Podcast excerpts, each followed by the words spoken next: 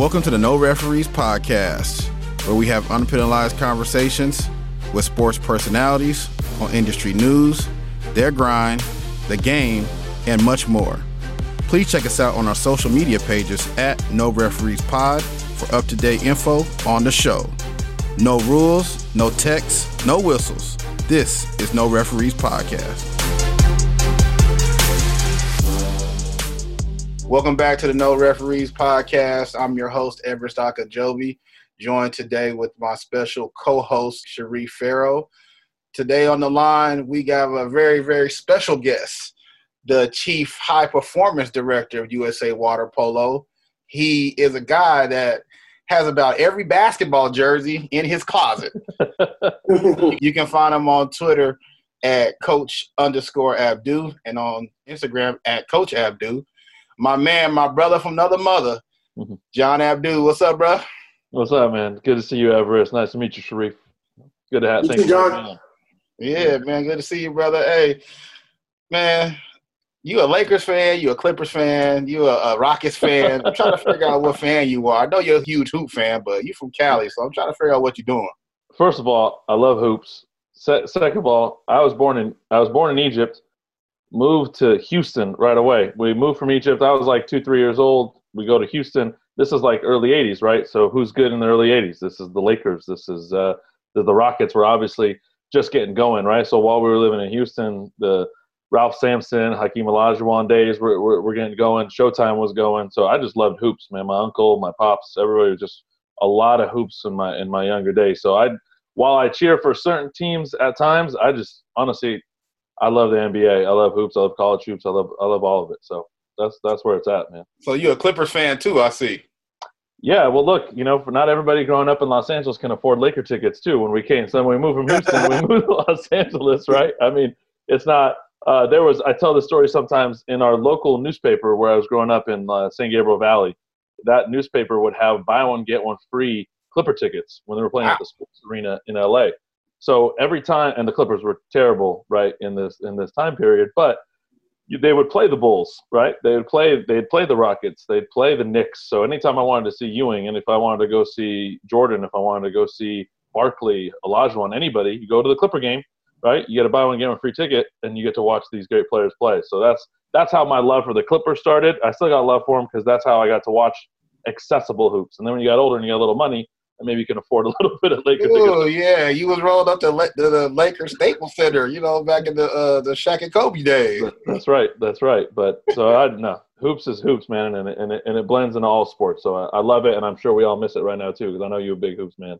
Yeah, man. Hey, I remember the the very first time I went to a, a NBA game. Actually, I saw the, the old Hakeem Olajuwon. That's when they called him Akeem. He before yep. the H.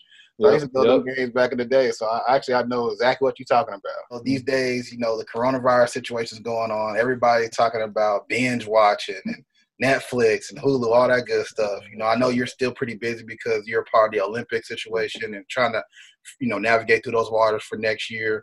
You know, yeah. what are you watching at home with your wife and your kids on Netflix and you know Hulu, all that good stuff? And what are mm. you recommending other people to watch? Yeah, that's that's, that's funny because I think a lot of people who have parents with kids our age ain't watching very much TV, and if they're watching very much TV, I mean they're watching Disney movies right now. Disney Plus is the best investment you could make during the the yeah, pandemic yeah, sure. as we speak. So that's what's keeping them quiet. That's why you're not hearing some kids running in the back. But I think uh, so. We're watching a lot of kids movies. Watch a lot of kids movies. Me personally, I. I haven't been able to watch a lot, a lot of TV. Um, I know everybody got on that Tiger King binge for a little bit because I had to like so I stayed up a little bit at night to watch some of that. Um, once, once, once I got through, burned through those seven episodes. I've actually been listening to a lot of podcasts. I listen to a lot of your podcasts. You know, uh, to to be fair, you know, I wanted to um, hear a lot of the stories from these NBA players, WNBA players, right? We have um, Teresa Weatherspoon on, right? All these people that I was, you know, heroes. So it's an honor just to even be on your podcast right now with some of the, the folks you've had on before. I've been okay. I've been trying to keep a, this earbud in my head. So if the kids are doing something, I keep this on and listen to as many podcasts as I can um, along the way. I think there's there's there's so much good content out there, and I think right now there's a massive uh, boon in content. On, on there's a lot more um, coach education material being being put out there across the board. A lot of high performance stuff. Um, you know, I heard Coach Christian on here last week talking about Michael Gervais. That's a great a great podcast to be listened to. Uh, NPR has a has a good one called How I Built This. Right? A lot of startup companies and their founders, how how it came up. I, I love that one. I think I, I get a lot out of that. There's a lot of water polo specific ones that are starting uh, up that have that have been very good too. So you know, there's there's there's no shortage of listening to it. And and the last one I'll plug too is I've been listening to a lot of um, a lot of Stoicism. Big Ryan Holiday fan. You know, I think for everybody out there, the the Daily Stoic. Um, you know, he his one of his big books. I know a lot of sports team read was Ego is the Enemy. Uh, the other one was The Obstacle is the Way. Um, so he's turned a lot of that into you know podcast type, uh, very accessible material, and I think that's been very helpful for me, and and I think really helpful for everybody, especially during these times. You know, learning to control what you can control and keeping your mind right. Before we get into everything water polo, I just want to uh, bring in our special guest co-host Sharif Farrow, who is a current uh, firefighter for FDNY in New York City. He's also a triathlete. He's also a Golden Glove winner. He's done pretty much everything. First and foremost, I just want to say thank you for your service out there in New York City, and uh, hope you're staying safe. Um, can you give us a little quick overview of what the climate's like going on right now in New York City and uh, that part of the country? Uh, well, the whole Northeast is uh, pretty much on lockdown. You know, uh, everybody's taking precaution, doing social distancing, um, taking the measures needed to keep everybody safe. Well, as firefighters, y'all have the the mask, kit on, all that yeah. stuff already. Yeah, we are PPE, protective personal equipment. We have uh, plenty of that that you know help us out with with special calls when we are out and about. You know, helping uh, on medical runs. Um, yeah, it's just it's been a little chaotic, but you know we have our friends and family persevering with us. Everybody's helping each other out, and you know we're gonna get through it. Keeping New York tough.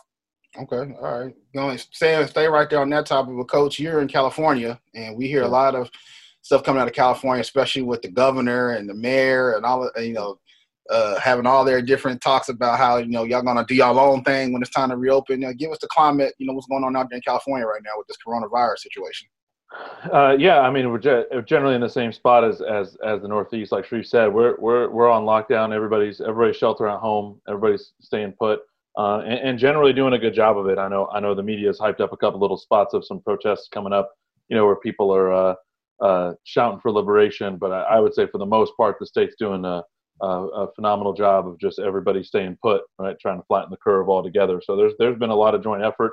It certainly doesn't come with a lot of angst, you know, where I think people are um, anxious to get outside and anxious to be active again and anxious to get the economy open. But um, but I think everybody's doing their part, and it's pretty it's pretty cool to see when you when you could look at the traffic reports or you look at um, any of the, uh, the sky. There's less smog. There's almost no smog flying over Los Angeles, and the freeways are empty, and that's that's almost never happened, right? So it's uh, it's a beautiful thing to see where people are actually really trying to work together to make this work.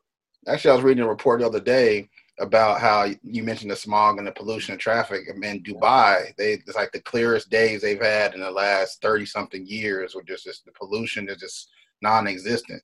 So I definitely can understand that. Being a guy from Texas, we got people driving around cars everywhere. It's yeah. like everything just went to a complete stop. Yeah, so Coach, stand right there. The biggest hot topic that we we've heard with the coronavirus situation, uh, leagues canceling, uh, things being postponed, the Olympics, you know, the 2020 yeah. Tokyo Olympics. You're a very, very integral part of that with USA Water Polo. Just give us some some insight on you know leading up to the days and the conversations y'all was having before uh, they decided to postpone the Olympics. Yeah, yeah, it was a, definitely a stressful time, and it was a lot, a lot of time of uh, uncertainty. And so, just my my role with the my role with the teams um, before the Rio Olympics, and then moving moving now forward as a uh, as a high performance director, high performance officer is essentially like a general manager, right? So like a, a general manage both of the squads, and um, so I got coaches who who run the team. So I and we don't necessarily have a facility, right? That's our own yet. We're working we're working on that, right? So different than some of these places. I got a men's team that's working out in one facility, women's team that's working out in another facility. Both facilities were dealing with their own timelines of when they would be feel safe to leave people in or kick people out, right? So that wasn't uniform. Um, we got our athletes from all over. We had athletes actually playing. Some people on our men's team were playing abroad in leagues in Spain, leagues in um, in Europe. Uh, we had an athlete playing in Croatia. So we got athletes in Europe on the men's side. We got our women's team was in full time training in one spot. Um, some were still in uh, uh, also finishing school. So all kinds of different levels of of uh, involvement with our athletes. So really the two weeks I would say the first two weeks of March were really stressful. Just just trying to figure out, hey, what are we going to do to to make this uniform and to keep our athletes safe? But also, if these Olympics don't get postponed, we don't want to shoot ourselves in the foot while we're trying to train a peak, which is we were about a month away from naming the squads. Right. So when we finally went away, we were four weeks away from uh, announcing the teams, which was uh, you know, for some of these people, let's call it a group of 18 athletes or so vying for about 12 or 13 spots on the team, right? So that's um, a pretty stressful thing for them to be dealing with at that time, and then to have it pulled out from under them before the naming of the teams and before we even knew the Olympics were going to get postponed was again another kind of stressful time. Something else we were going through is we were trying to get think about Spain. You all probably heard about what's happening in Spain at that time, and it was getting pretty pretty bad there before it got bad here. we had athletes who were there playing in leagues Wow. we were we were like there were a couple of nights in a row where we were just trying to quickly get them on planes to get them back to the states um, and get them home safe before um, you know the Trump administration decided to uh, ban travel right in and out of Europe at that time. So we beat that buzzer by like 24 hours, right? Wow. So we got our boys home within 24 hours of the of that ban coming through. So um, all that being said, it was you know just setting the scene of what was kind of a stressful moment, but then I think once the announcement came that the Olympics were going to be postponed, I think everybody breathed a little bit of sigh of relief because then it's it's better to know than to be uncertain, right? Than to live in that uncertainty. And once everybody knew, then now the challenges of trying to um, backtrack from there. We know the end result is going to be potentially an Olympic Games in July of 2021. Now we got to figure it out from here. So there's a lot of things that go on the back end with you know athletes that compete in the Olympics you know, have to train for four years. Uh, you know, just kind of give some insight on you know just the development the training leading up to this, and now how not being able to compete this year will like maybe put uh, like some damper in some kids' mind or some you know people uh, mind moving forward. Yeah, no, you're you're 100 percent right, Everson. I mean, you guys you guys know, and I think um, maybe not, but maybe not everybody out listening would uh, would appreciate that athletes that are training for Olympic Games, especially in a sport like ours, like water polo, they're generally amateurs. So even if I say people are playing in professional leagues in Europe, they're they're not getting rich off of that, right? That's that's they're making enough money to to live, eat, get better at the sport they want to play, have a cultural experience, you know, living abroad. But the reality is these are NCAA amateur athletes who, with a lack of a professional league, right, that are either recently graduated um, or some are still in school. And then any older athlete we have is really has now manipulated their life to be able to play our play the sport right without um, being able to make a lot of money doing so. Uh, and that's not just water polo; that's a lot of Olympic sports, right? So then when you say, "Hey, the Olympics are going to be out one year," now you're telling that same athlete, "Hey, you took a year off school." Yeah, maybe you can't go back to school, or maybe you do, and then you your training gets sacrificed. You know, these professional leagues may not be happening. Hey, you got to stick around a year but you're not going to be able to go back and make the money and have that experience abroad. So um, we're we're in the middle of that right now, right? And it's a case by case basis with all the athletes and just trying to work with them. But I think it's a really good opportunity for everybody in our country to realize that if you want to be an Olympic athlete, other than you know the people that you work with closely in NBA or professional sports, right, that move over to that USA basketball, different story. That these are amateur athletes that uh, need some support, and there is no government support. Right in the United States, we do, the government does not support the Olympic athlete movement. Right, this comes from a, a private non a, a nonprofit private entity called the United States Olympic and Paralympic Committee. Right, USOPC. That's different.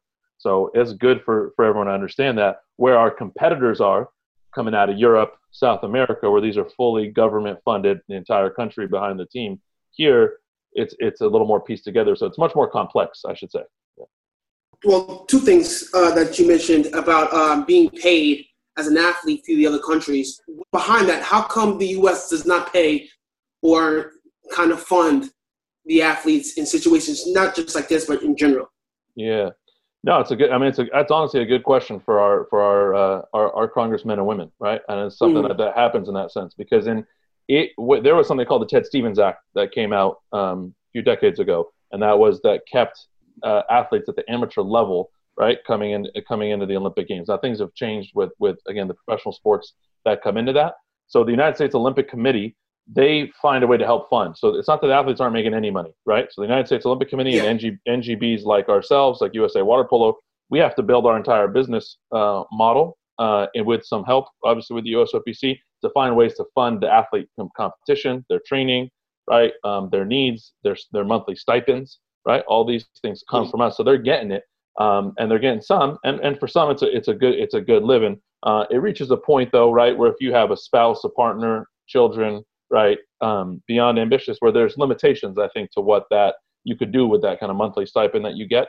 Um, but it's not that they're getting nothing, um, but it's coming from a, a level where it's um, essentially enough for just for them to train, right? And then you couple that with if they're doing that, are they working? Are they getting internships, right? Are they are they doing other things outside of the pool to keep their careers advancing? As many of them are are, are have college degrees already and are trying to look look ahead in their careers. So um, it's happening and it, and it works. Obviously, it's worked well for us. We've won a couple gold medals on the women's side, won a silver medal on the men's side in, in 2008. Mm-hmm. It, it happens, right? It works.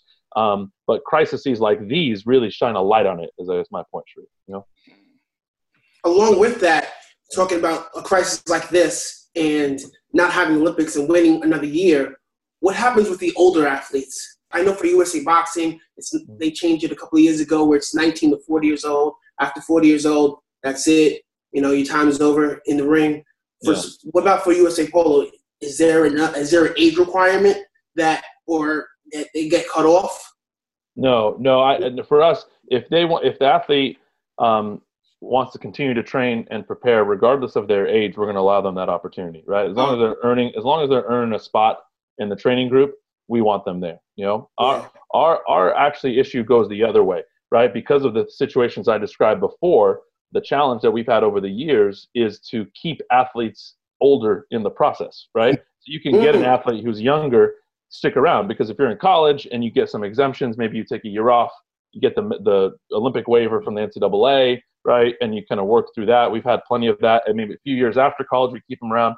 Generally, the average age of our team is always around 22, 21. Our men's team's been younger, right? But if you look at the gold medal winning men's teams over the last, let's say, four or five Olympics, their, their average age is around 29 years old, right? Anywhere between okay. 30, right? So the challenge is for us, we want those athletes to be older, right? For us to be competitive, yes. we want them to be older, uh, specifically on the men's side. On the women's side, right, where the average age of the gold medal winning teams has been around 23, 24. And we've been able to match that with our system here right? So it works out. It lines a little bit better in that way. So, coach, this is go back a little bit. Uh, we talk about you know the average age being about 21, 22. Mm-hmm. I don't want to say it's, it's it's a red flag, but people in minority communities around the country, specifically people of color, you know, that don't swim, that have never heard about water polo. You know, like myself, I'm, i grew up in Texas. I didn't know about water polo till I met you in 2006. Right. I mean, I was yeah. years old at that time. I had, I thought I heard water polo. I'm like, you know, where the horses at? You know, in the water. I, didn't know anything about water polo. It's not because. I didn't like it. I just right. never heard about that water polo, lacrosse crew. Like I didn't know anything about that stuff till I came to Bucknell in 2006 when I met you.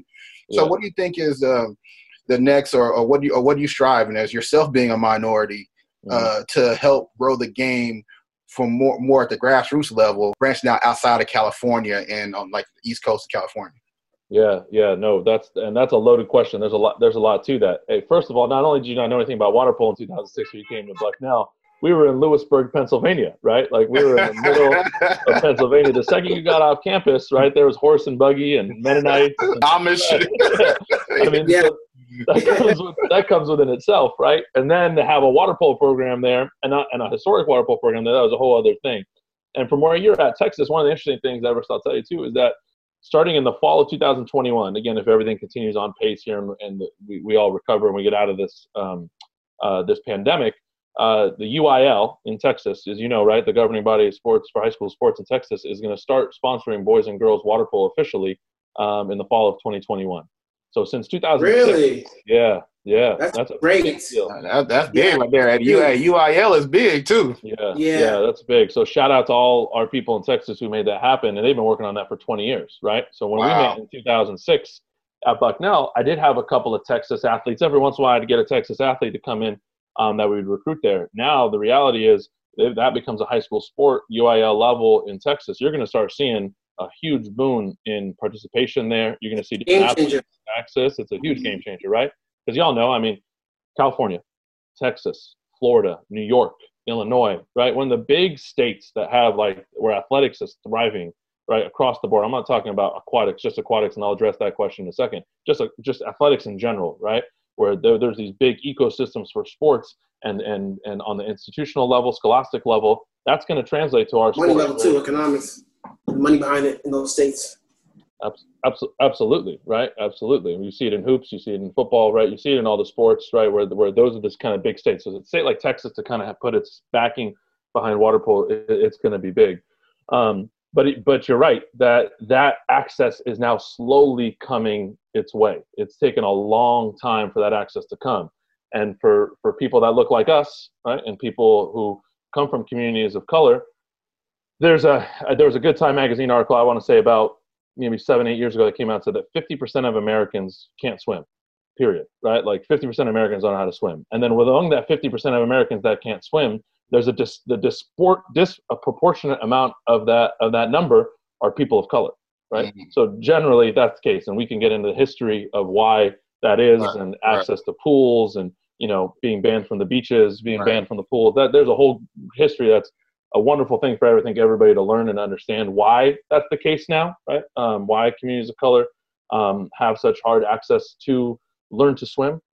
Um, but because of that, right, our sport tends to be a fairly homogeneous, right? Um, and so within that subsect, right, within that subsect, the people we have, it's you know affluent, it's fairly affluent, um, and, and again fairly homogeneous the way to combat that is going to have to be access to these facilities right? And so things like the uil i'm talking about like if you if you're in a community of color and there's no there's no pool there but your school has a pool right? And the school didn't offer the kind of programming that would allow you to even get in the pool in the first place right, right. how are you ever going to learn how to swim? How are you ever right. going to learn how to, to, to, to be in the water? So i think the way we're going about it is kind of building the infrastructure across the country so that there's uh, you know one of our slogans is like polo in every pool if we can have every pool and understand there's a sport called water polo, then I think the access uh, points grow. And as the access points grow, you'll see a, a more diverse group of people uh, start playing the sport. Yeah, I mean that that sounds amazing. You know, New York uh, doesn't have that much water polo. I've been swimming since I was four years old. I've always been interested in the sport, but I've never had access. I have access to pool. I can mm-hmm. swim, but there was no water polo. Right. You know, right. Um, I understood and got into the sport a little later. Still haven't done it. you know, yeah. even though, even though, but I do watch it when, when it's on the Olympics. I'm in. Yeah. You yeah. have, you know, you have viewership for me. Um, I would like to know personally, just because uh, because I've swam myself. How do you recruit your athletes for polo? Obviously, you have to have the base for swimming, but right. how do you get that transition from, you know what, we're going to take you because you're a great swimmer and you're going to be a polo player yeah. or you know you got a great arm you know you play baseball i need to get you in the water. I, I, am kind of curious in the process on how you kind of pick your athletes get your athletes and also recruit yeah yeah that's a, that's a really good question. Um, so i think there's there's two parts to that. One i would say is it's very the last 10 years is very different than prior to that right? So the last 10 years with the growth of youth sports in america and the growth of the youth sports business in america you've seen a huge boon in water polo clubs, water polo competition, water polo events at the 12 and under, 14 under, 16 under, 18 under level. Ah, okay. So yeah. now this starts to mirror what's happening in other sports, right? Where there's mm-hmm. like this ecosystem of AAU type sports, right? Of, of junior, junior youth sports. And that's actually growing tremendously. And in New York, even we have two clubs now in, in Brooklyn, right? We got um, Greenwich, Connecticut, not too far, playing a lot of water polo, right? So like in your area, you're starting to see that it, how's it, how's it happening? It's happening at the, at the club level. So because of that infrastructure building in the age group level across with clubs, U.S. water polo um, about 2000 after the Beijing Olympics, right, uh, really uh, invested into something called an Olympic development program, right, where mm-hmm. then all those clubs that are already playing kind of on that age group level will I help identify their best athletes and then feed them into our Olympic development program. And once they get fed into that Olympic development program, which represents different regions across the country, right? And we all they all kind of come together for competitions and tryouts over the year. Then you take the base of you know probably 50,000 athletes playing water polo across America and narrowing it down to uh, a 14 under national team, a 16 under national team, an 18 and under national team, right? And then those feed into our junior team, senior team, right? Uh, athletes that end up going on. Uh, okay. Yeah. Now that's that's more recent, right? That's more recent. Yeah, that's still new.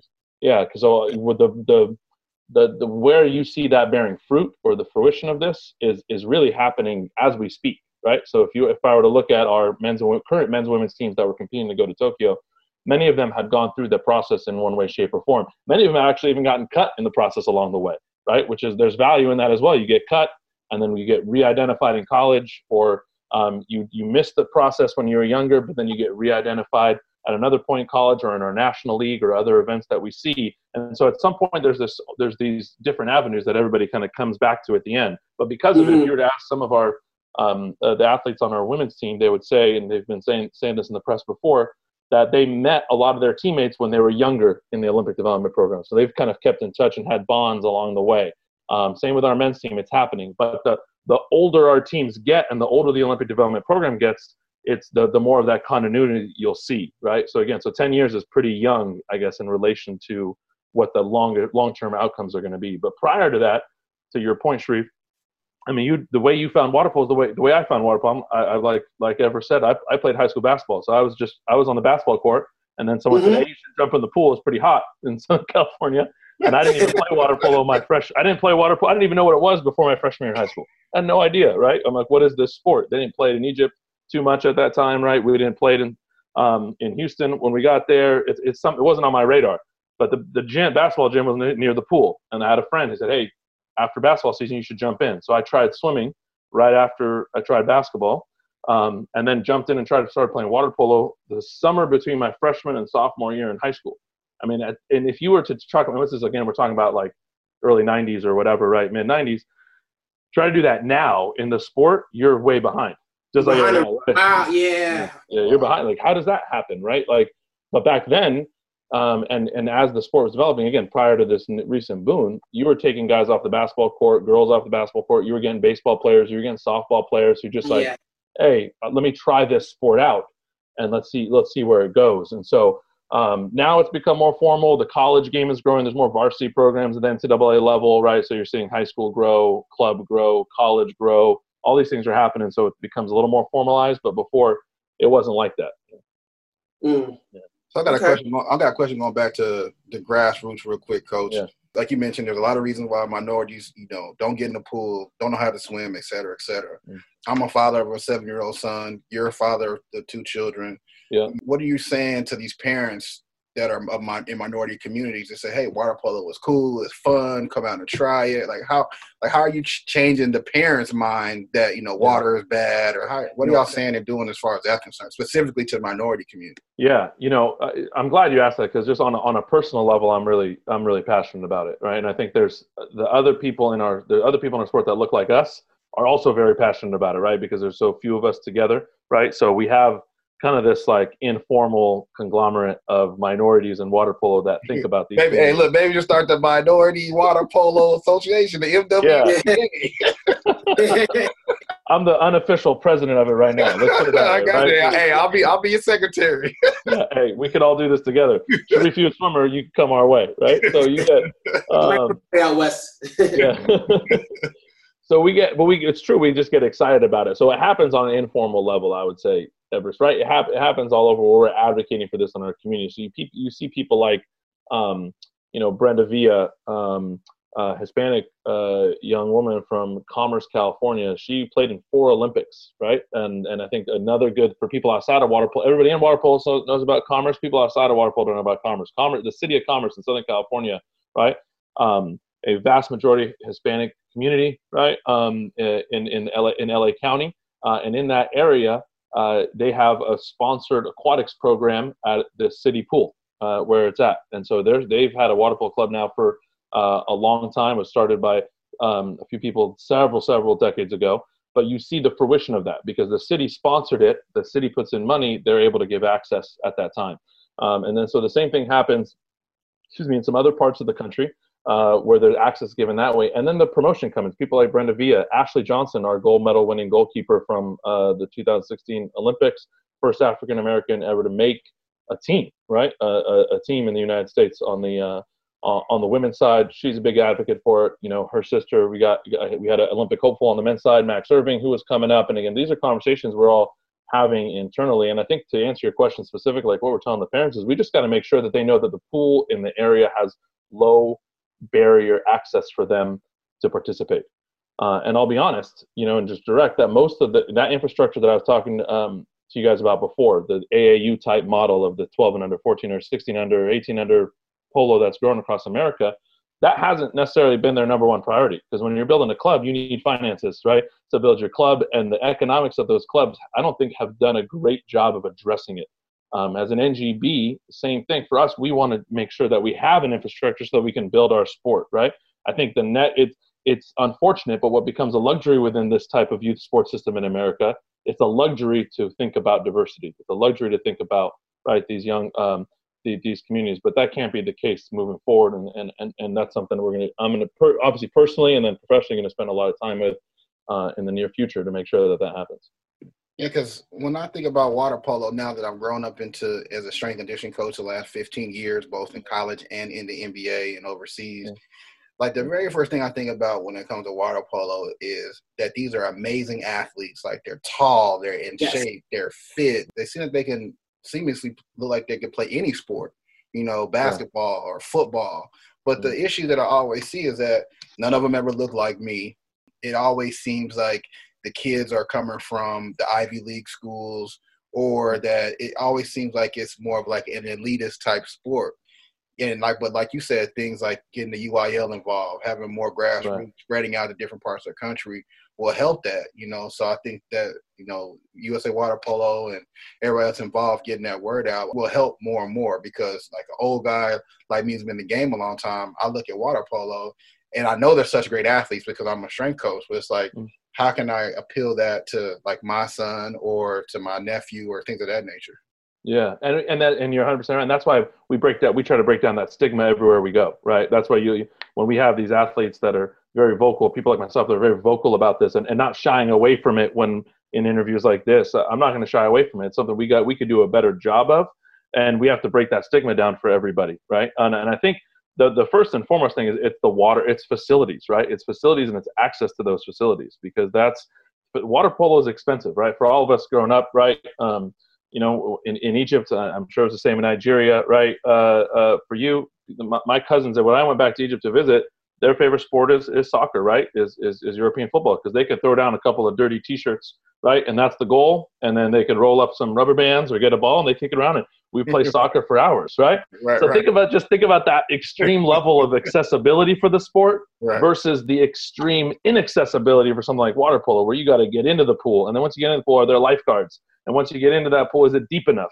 And once you get into that pool, are there balls? Are there you know are there goals? Are there are there other people to play with? You can't just shoot or shoot around by yourself very often, right? So there's there's just really a lot of barriers just from a physical standpoint that we have to start breaking down. So when we say polo in every pool, we're making sure, hey, do, do all these pools have balls? Do they have goals? Do they have uh, access, you know, where people could just come in? A basically trained coach. Some we have a program called Splash Ball. Just some introduction where, hey, it doesn't matter what suit you're wearing. You know, you don't have to wear the traditional water polo suit. You don't have to even, you know, float the whole time like you guys are talking, egg beater the whole time. Can you get on a floating device? Can you stand on the bottom and just learn to play game and have fun?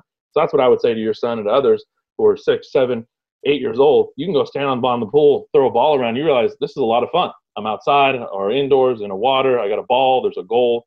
I mean, it can be really um, addicting once they get to that like basic level of it. Probably can get a lot more people in the pool by water polo itself, giving them a ball, having them play with it, and then getting them in the water. Like that would be their transition into the water instead of just saying you need to learn to swim or you need to get in the water. Well, let's have some fun in the water. Let's let's make this a game. You don't have to just you know learn to swim. You learn to swim while you learn to play. Yeah, one one hundred percent, and that's what splash ball is. That's what introduction of water polo is. That's what all those things. We'll let you sit on a noodle. We'll let you float on the ball. Right, the ball itself is yeah. a flotation device. Right, so like even my kids, when I try to get them in, they're not great swimmers Yeah, My boys are um, uh, five and six years old.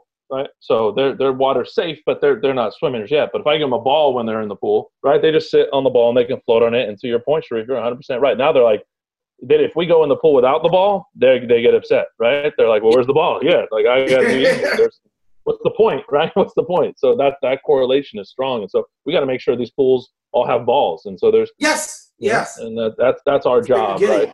Yep, yep, exactly.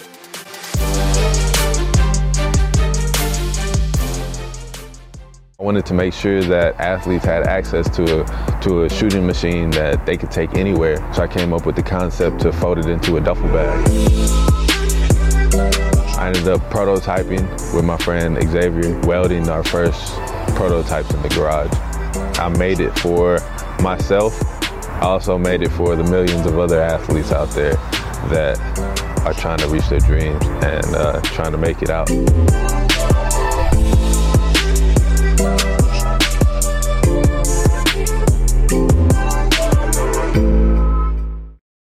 Right, welcome back to No Referees Podcast. Had to take a quick break. We're back with uh, John Abdou from USA Water Polo and Sharif Farrell with FDNY. There was an article that came out recently about the growth of USA water polo and the growth of water polo in general around the yeah. country. Um, it just highlighted the dollars and cents that goes into USA water polo and water polo as a whole. Just touch base on that a little bit.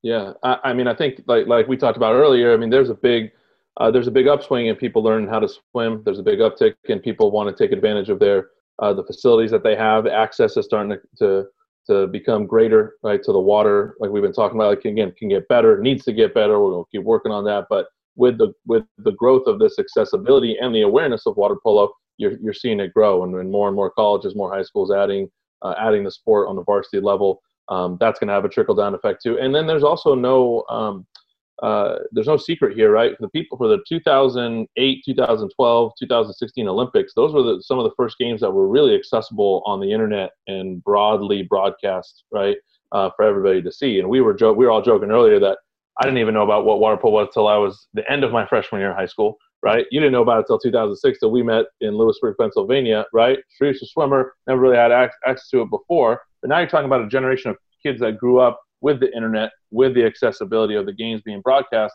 and then every four years they get a chance to look at it. So that the awareness level it has risen a lot, but that takes time, right? And then now you're starting to see the, some of the fruit that comes with that awareness of uh, of the broadcasting and the accessibility of the sport. I don't know what goes on in the four years in between Olympic Games. Are y'all just training? Are the kids just in college? Do y'all have competitions? Kind of walk us right. through like what the the timeline is leading up to like you had the 2016 Rio Olympics. Right. What are they doing in 17, 18, 19? What, what are they doing during that time frame? Yeah.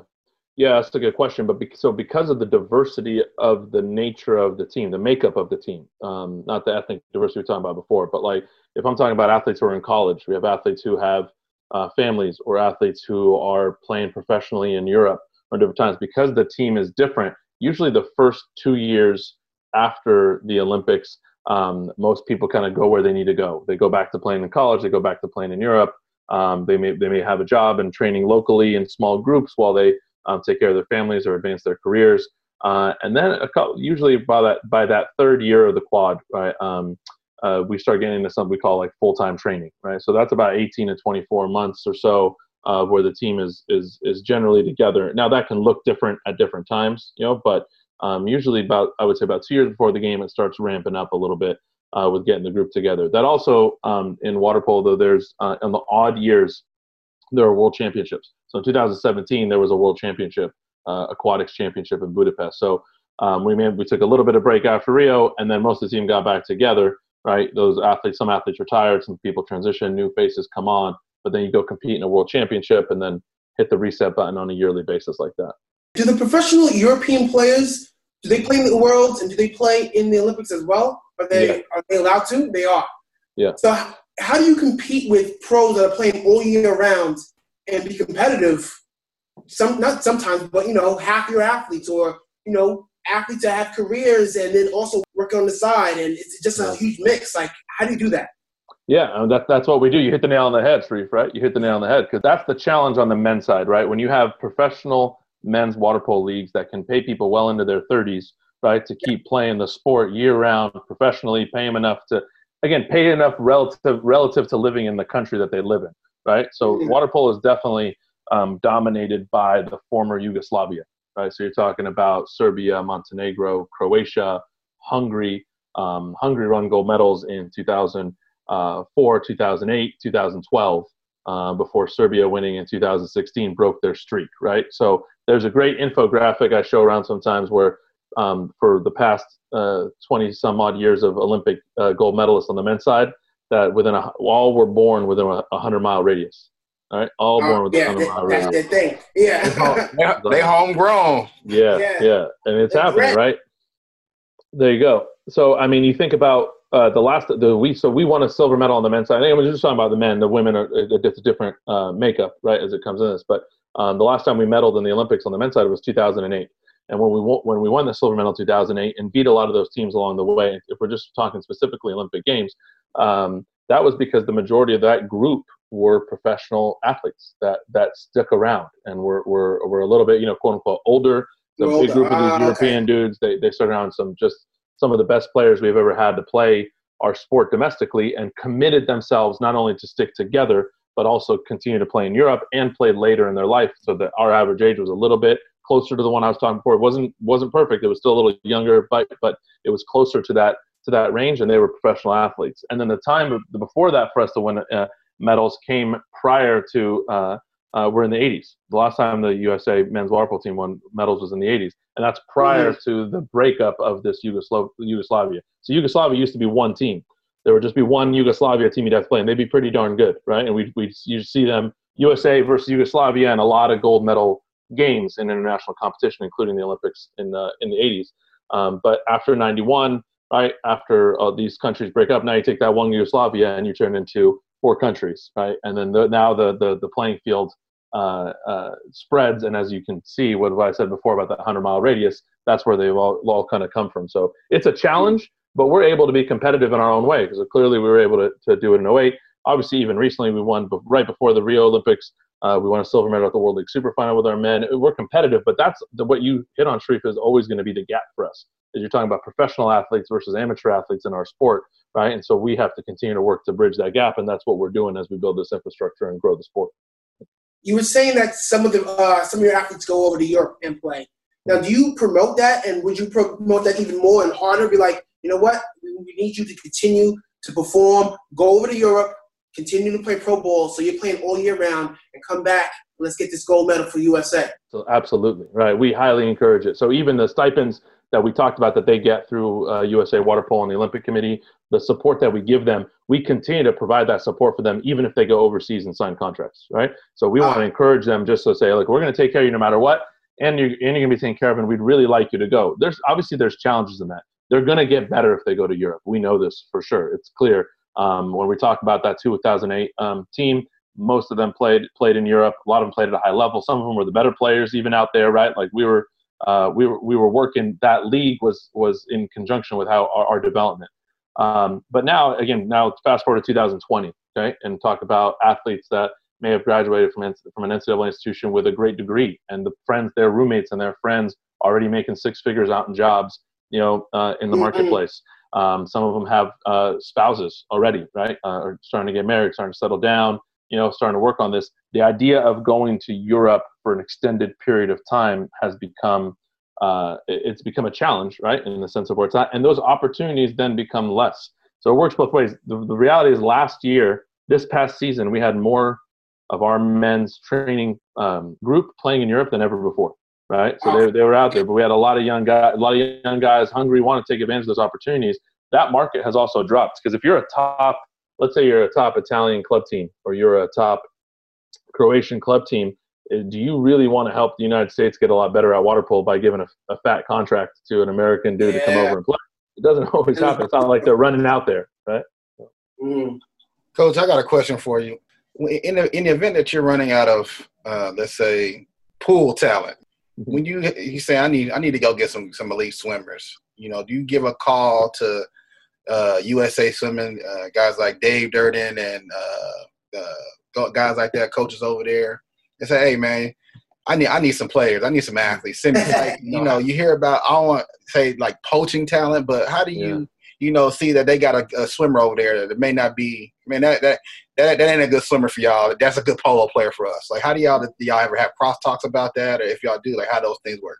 Yeah, no, it's a good question. And, and you know, you see it a lot in the Olympic movement when you hear things like track. You hear, you see in track and field, right? You see it in bobsled. You see it in like team handball. You'll see it where they're like, you know, some of our guys will go to team handball, right? If they can't make our group, then they some some people move to team handball.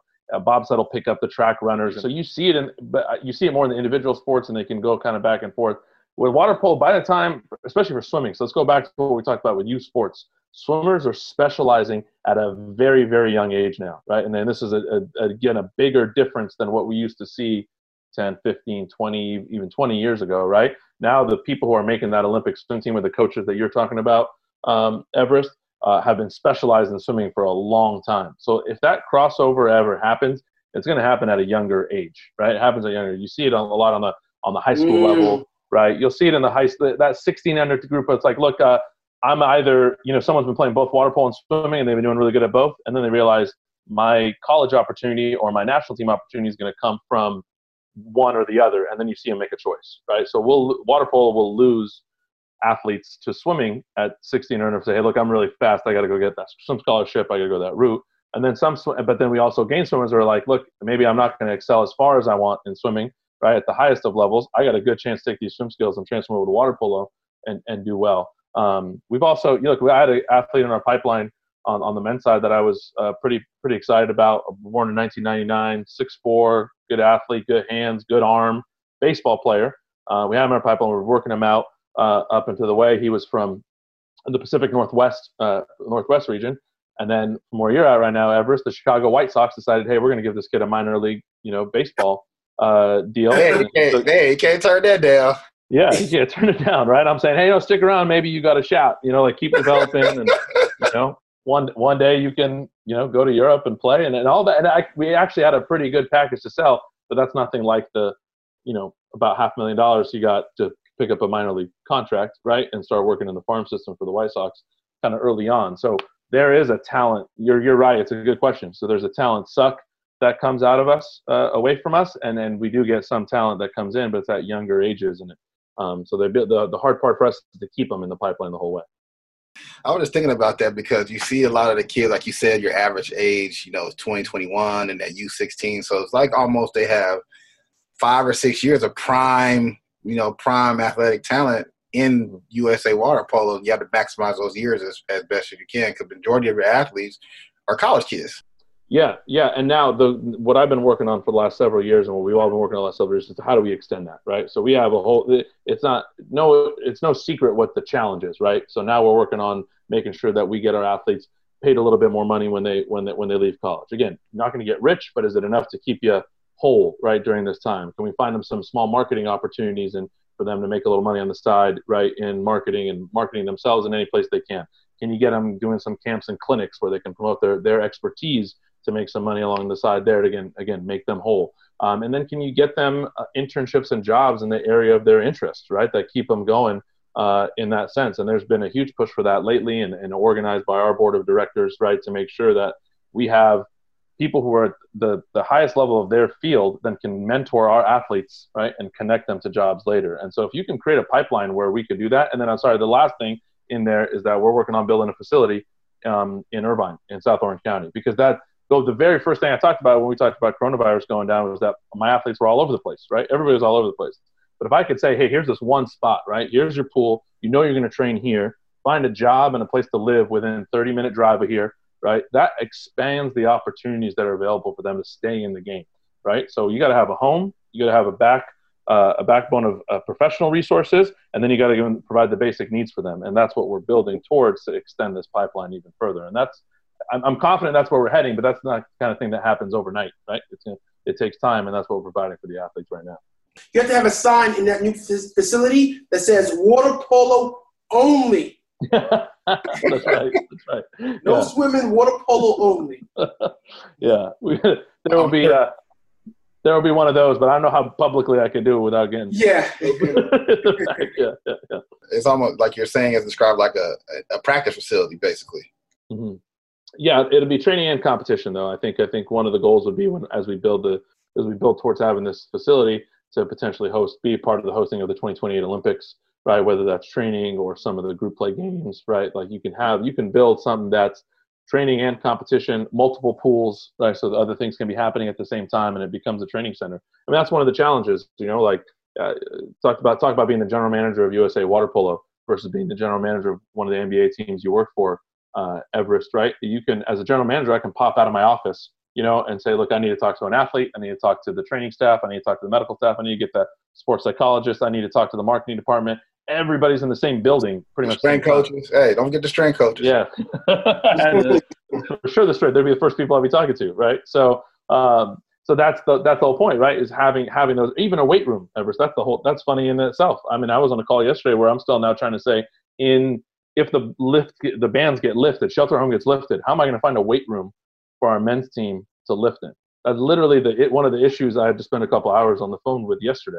That that shouldn't be happening. I shouldn't have to have the insecurity of a facility for an athlete, and the athlete shouldn't have to wake up and say, well, "How am I going to get stronger today? How am I going to be physically ready to play in the Olympics?" Right? And this is the this is the the uncertainty we're sitting in. So um, we we need that spot. It's a training spot. It's a competition spot, and we need that continuity. It'll build more relationships, and it'll build more uh, more of a community that helps keep them in the game longer, uh, as we've been talking about. It keeps them older, keeps them there, uh, playing further in their career.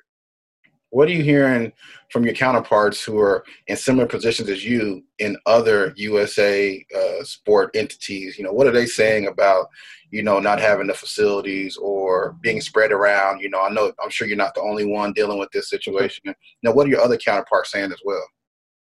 Uh, they're, they're in similar boats, right? We have we have a really good community. Um, uh, you know, USOPC, the United States Olympic and Paralympic Committee, they um, they're a high performance department. They have a high performance department that that keeps us all together. So even as we're on Zoom right now on Monday morning, you know, um, all the high performance teams, Olympic teams, are going to we get together every Monday at 10 uh, for a collaboration under uh, our leadership there from John Crawley and uh, he's the high performance director for teams at the U.S. Uh, Olympic Committee. And now we we get together and we can trade stories like this, and we can.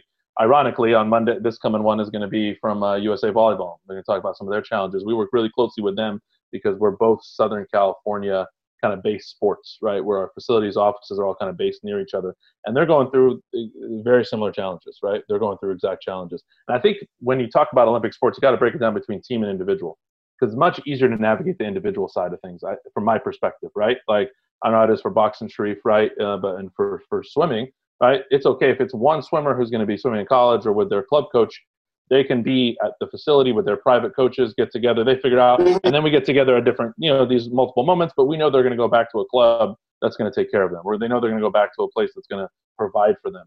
Um, but with team sports, the ability to kind of bring everybody together and have and build cohesion, and tactically, technically, right? You know, everything that you have to do as with a group as a team uh, is much different. So the team Olympic sports share a lot of those same things that we're talking about for sure. I have to know because you have the arm in in water polo and swimming. What specific training do you do uh, for that combination? Because you know you're swimming, you're using you're, you're throwing, you're throwing hard, you're swimming hard, and you're doing sprint work in the pool. It's it's a lot of different mechanics than just being on the land and just being in the water. So it's a combination of both. Like what what specific do you how do you specifically train for that? I'm a, I'm gonna pass over to Everest. That's how Ever, that's actually how Everest and I met, right? He was my strength and conditioning coach yeah, for my water polo teams. Yeah, uh, water polo? Oh, I yeah, yeah. So that's how that's how we met. But I'll tell you that he can get into the specifics. But the general, what you're talking about, the throwing and then swimming is swimming as fast as you can, and then getting up and throwing the ball as hard as you can, and then wrestling somebody else for a long. Yes. This is all incredibly unnatural on the body, right? So the two exactly. places where you would imagine that the injuries happen are shoulders, massive shoulder injuries in water polo, and hip injuries because you have to stay afloat the whole time. So we have to deal with shoulders and hips, and so there's a lot of injury prevention that goes into that. Everest was a big part of that. He kept kept my guys and and, and women healthy uh, uh, for the most part over at Bucknell because you know it's it's injuries are inevitable when you're doing that and natural movements you're talking about yes. along the way, but specific exercises ever. So that's what that's what you've been doing, man. So, yeah. I know. One, I know one thing we used to work on uh, with your teams back then. I haven't trained water polo since then, but we did work on a lot of uh, mobility, a lot of uh, uh injury prevention. You know, a lot of mm-hmm. uh, flexion, flexibility stuff. And when it came to like cardio, you know. These are these are swimmers at heart. These are these are people who love to be in the pool. You know, mm-hmm. some of the kids couldn't walk and chew gum at the same time. Yeah. You know, yeah, so well, I just would try to make things a little bit different for them, make it unique. You know, have them run on the stairs with a, a, a snorkel in their mouth. You know, uh, have them hold have them hold their hands over their head, running around on the track. You know, I just try to do things different. That was, you know, it's not unique um, to just running running straight up and down the track or running around or something like that. You know, anybody can do that. But I wanted to make them uncomfortable because when you play water polo, it's an uncomfortable sport to play. You know, you're yeah. doing a lot at one time. So those are some of the things I used to train. You know, these are these are college kids. You know, I used to hate me for, but you know, they they, they won. You know, so yeah, that was good. it worked. It worked. But we do. Yeah, you're right. A lot of those shoulder bands, kind of, you know, um, inward motion, outward motion. We we go through the whole thing, right? Of making sure their shoulders are strong enough and prepared enough to similar to swimmers but we got to even do it more, right? Because more, you know, yeah, okay. Because of all that throwing and um, and wrestling that goes into it, and then you know the hip side is generally on the goalkeeper side. Think about the goalkeeper; they do a lot more leg work than everybody else. So you get there's a lot of common in that goes into that. So actually, and again, going back to the Olympic thing, one of the things I had to do when I took over in this director role um, uh, about seven years ago was make sure that we had even full time um, medical managers. Right, that was a, a, a I had to find budget money to make sure that I had people who were there could help me with sports medicine, which then could help connect me to better strength and conditioning coaches for, for our athletes. That could connect us to uh, the nutritionists that we need, everything that we need to kind of bring bring us full circle. Again, if you're training in a pro sport or something else, these resources and that the access to those things is, is pretty uh, pretty easy. But when an Olympic sport for us, like well, again, we didn't have full time sports medicine managers until about five years ago right? And so that that's a mm-hmm. new thing for us, and, and it's been it's paid dividends to the strength conditioning, injury prevention, all those things across the board. So big shout out to them. They keep our athletes healthy. Chris and Larney, if they ever hear this, you know, love you guys because they're they're doing what they do for us to keep these athletes in the pool. Just curious, uh, what do you have your athletes doing now while they're quarantined? I, I didn't know these quarantine workout um, maneuvers that you guys are doing. keep strong and keep swimming. Yeah, yeah. Well, keeping swimming is a tough one, right? You know, some people have access to a small pool or a jacuzzi or something. Maybe they can do a little egg beater or something. But yeah, I would say most athletes don't have access to a pool. So our strength and conditioning coaches, I've been sending them workouts like home home workouts that they can do on their own um, okay. in their in their living rooms. You know, our, our teams meet two to three times a week at a minimum. Um, so what they're doing is they're in, in Zoom, right? So they will we'll set up team meetings. Um, you know, we set up little microsites for the teams right when the um, uh, lockdown started, right? Shelter at home started, so that they can go to that site. That's where they get their strength and conditioning needs, sports psychology needs, nutrition needs, basic information on on um, you know how we function as a group. Uh, video analysis. Both our teams are doing a lot of uh, video analysis these days, particularly men. It's a good chance to get ahead. I mean, if you think about it, there could be a, a an, another kind of awakening for our athletes that year. Um, and a lot of we, you know, we've talked about it negative and how do we adjust and how we go. But there could be some positives in that as well, right? So if I'm a 21 year old athlete that was trying to make the game uh, this summer, I'm gonna be 22 next summer. I'm gonna be a year older. I could be a year stronger, and I could be a year wiser by watching a lot of game film and watching and breaking down my opponents and studying who the, the teams are going to be. We know that we've qualified for the games. We know other teams qualified for the games. That's not going to change, right? Between now and then, a couple of new teams will get in on those last spots, last chance. So there's a lot of at-home workouts, a lot of at-home video analysis, and just trying to keep them together um, as best as we can. Well, coach, before we get you out of here, you know, what is the the, the next year going to look like for you and USA Water Polo leading up to the the, the postponement of um, these Olympic Games next year in 2021? Now, what's the next 12 months going to look like for you? That's a good question. I mean, even the next few months, what are the next few months going to look like for any of us, right? Uh, we, we keep we're going to keep recording some of this, these these types of things in our home with our you know uh, white walls in the back.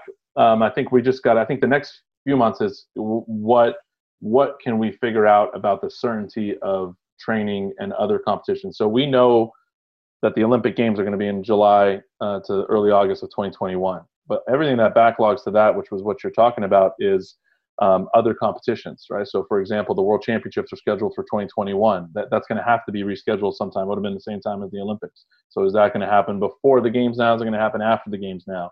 You know, what other major world competitions can we get to? Will the pro league start again? Uh, if pro league start again, am I, are we going to allow athletes to go back and play in Europe? Um, if colleges open up again and those athletes who are taking time away from school, do we allow them to go back to school and and keep uh, and keep getting their degree? I mean, these, these same athletes we talked about in their age, they don't want to graduate from college when they're 28, 29. They want to finish their degree. They want to finish their degree when they were with uh, with their with their cohort. Um, so we got to see when the colleges are going to open up. Is it going to be online learning? Are we going to have access to those facilities? Um, so a lot of a lot of it is uncertain, and but I think what we're waiting to find out on is what's the access to facilities, what's the access to the schools, what's the access to the leagues, and what's the access to the the international competition calendar as it would be, you know, usually leading up to the Olympics. So still some uncertainty, but the second we can start figuring out a little bit of calendaring, we're we're going to jump on it. Everyone's in a holding pattern, ready to go.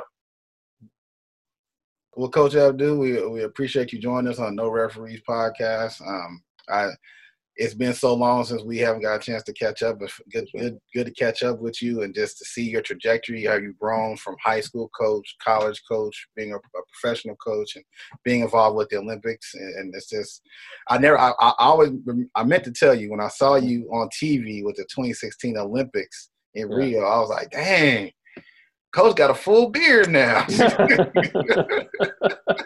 hey, two, two, 2006 was a long time ago. Ever, you know, at this point, right? Four, 14 years ago. But I, I appreciate it. it's an honor to be on here. Thank you. I mean, it's been, uh, it's been, it's been great. And I think honestly, the best thing that's come out of uh, uh, being involved in sport for this long at the collegiate and Olympic or whatever level on the way is building relationships and meeting people. And um, you know, there's a whole group of people here just trying to do the best that we can with what we got. And so um, it's been fun to watch you as well. It's an honor to be on here. The other guests you've had on here have uh, been great. Sharif, great to meet you for the first time too. It's, it's, it's appreciate you as well. Pleasure. And uh, uh, what you do for for our people, and and and it's great to continue to be around high performing individuals. And so it's great to be part of this network. So appreciate y'all.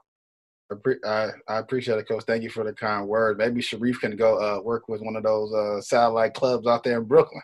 Yeah, yeah. You know what? I'm, I will look into it for sure. Yeah, I'm gonna connect you right after this. I, I got you now. I'm gonna connect you right away. So please.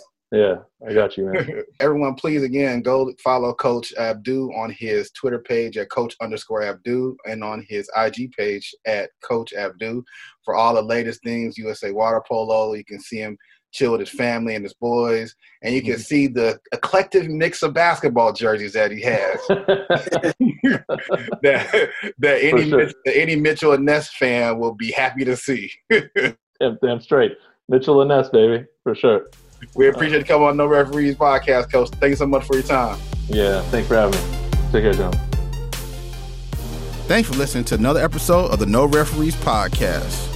Don't forget to hit the subscribe button wherever you're listening to this show and rate and review us on Apple Podcasts. And don't forget to follow us on social media at No Referees Pod. Till the next episode, we out.